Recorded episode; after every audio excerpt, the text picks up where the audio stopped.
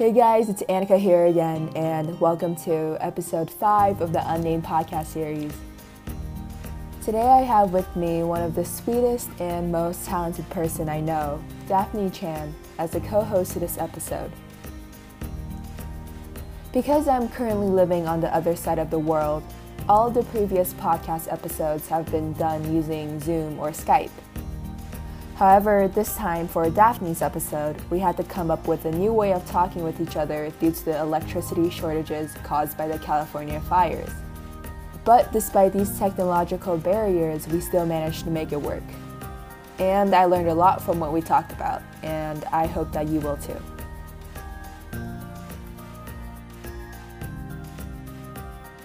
So, how have you been, Daphne?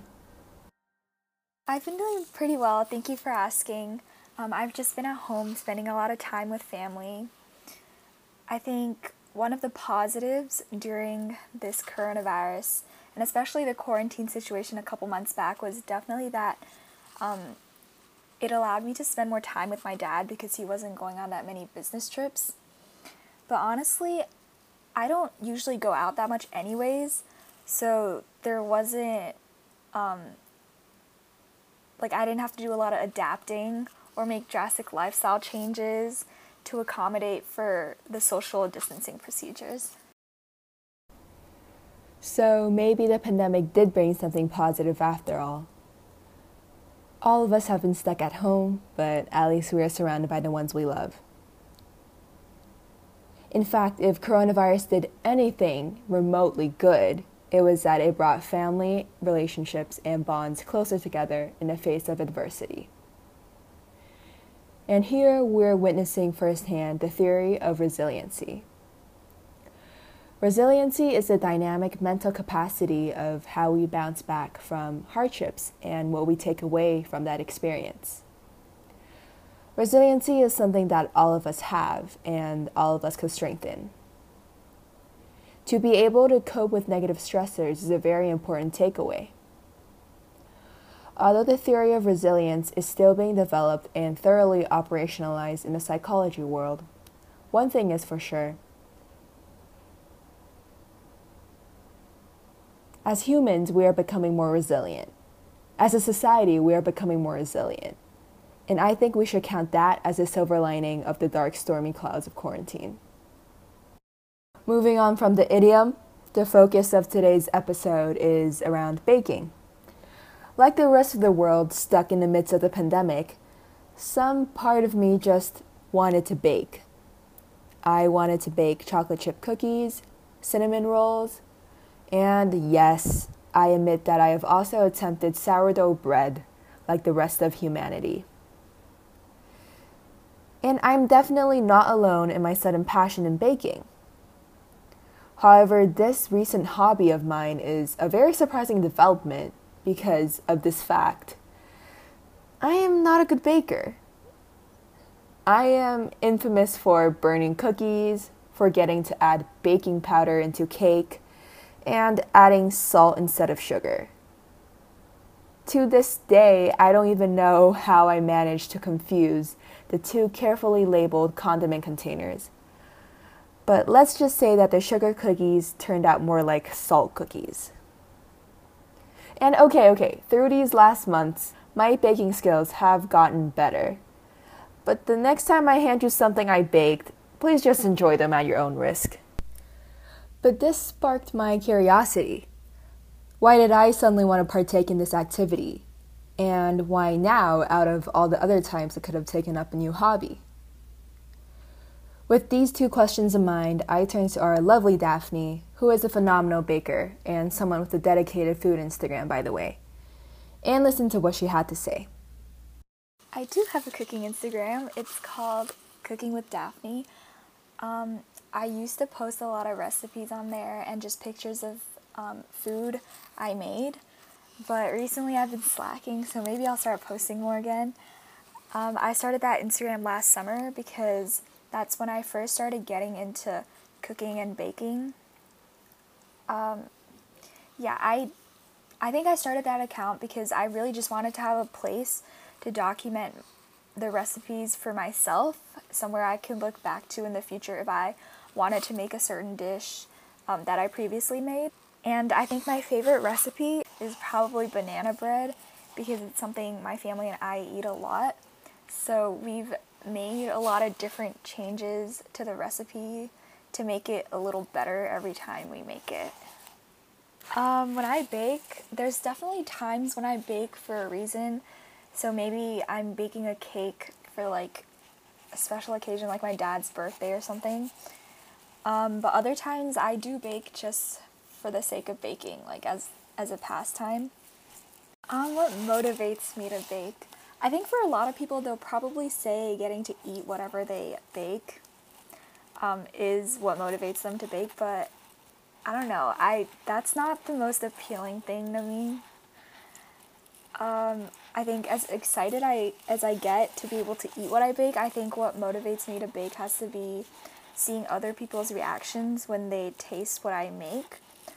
Or I think another thing that motivates me to bake is um, when I get to teach my ayi how to make different Western style pastries, bread, and desserts. Because um, she always gets really curious and super fascinated by what I make because it's just really different from the pastries she's used to seeing. And sometimes after I bake, she'll take pictures of what I made and post it onto her WeChat moments. And I don't know, that just makes me really happy. So I think that's what motivates me to bake.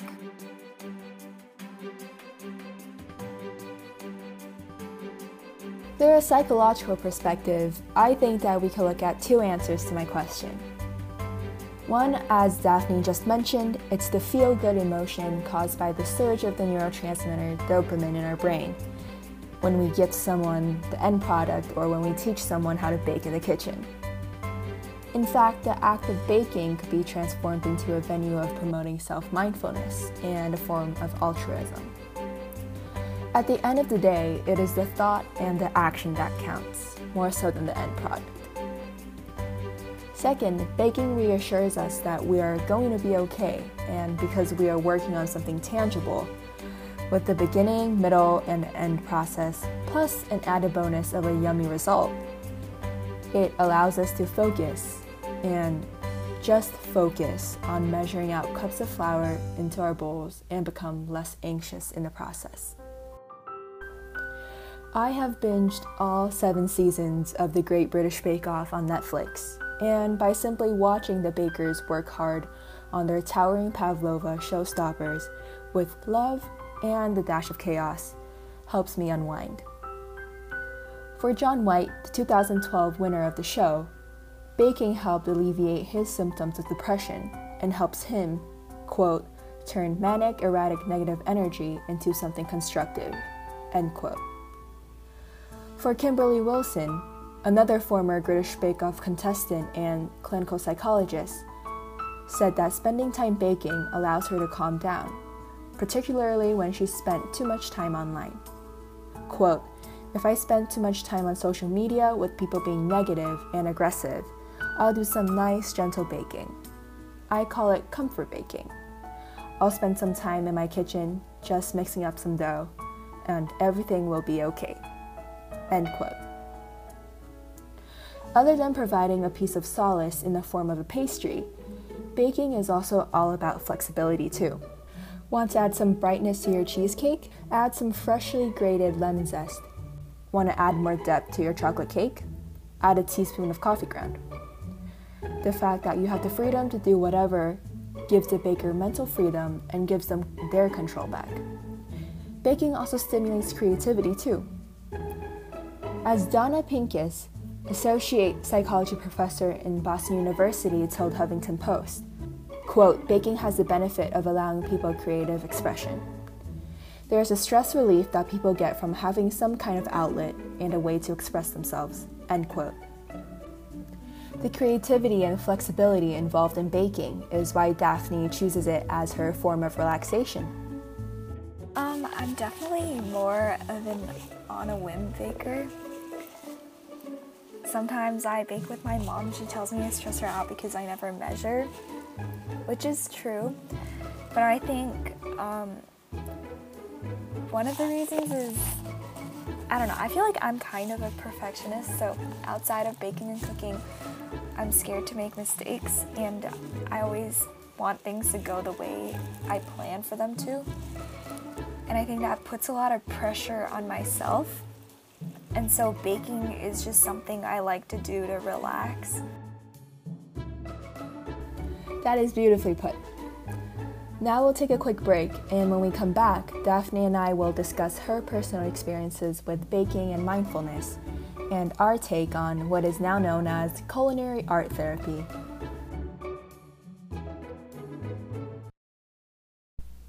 And we're back. Recently, with the spike in the interest of baking, more and more experts are talking about a form of therapy called culinary art therapy. It has been thought to help people alleviate symptoms of depression, anxiety, and stress, especially in the midst of a pandemic.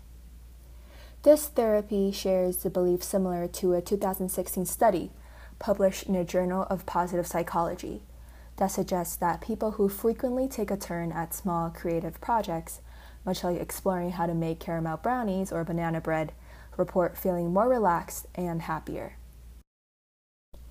Julia Ohana a culinary arts therapist states that it is the idea of being in the present when baking or cooking that helps make individuals more relaxed and more joyful. Ohana stresses the importance of mindfulness when baking. Pay attention to small details when you're baking. Take each step slowly and thoughtfully. The complexity of the recipe doesn't matter. It could be something as simple as making a grilled cheese sandwich.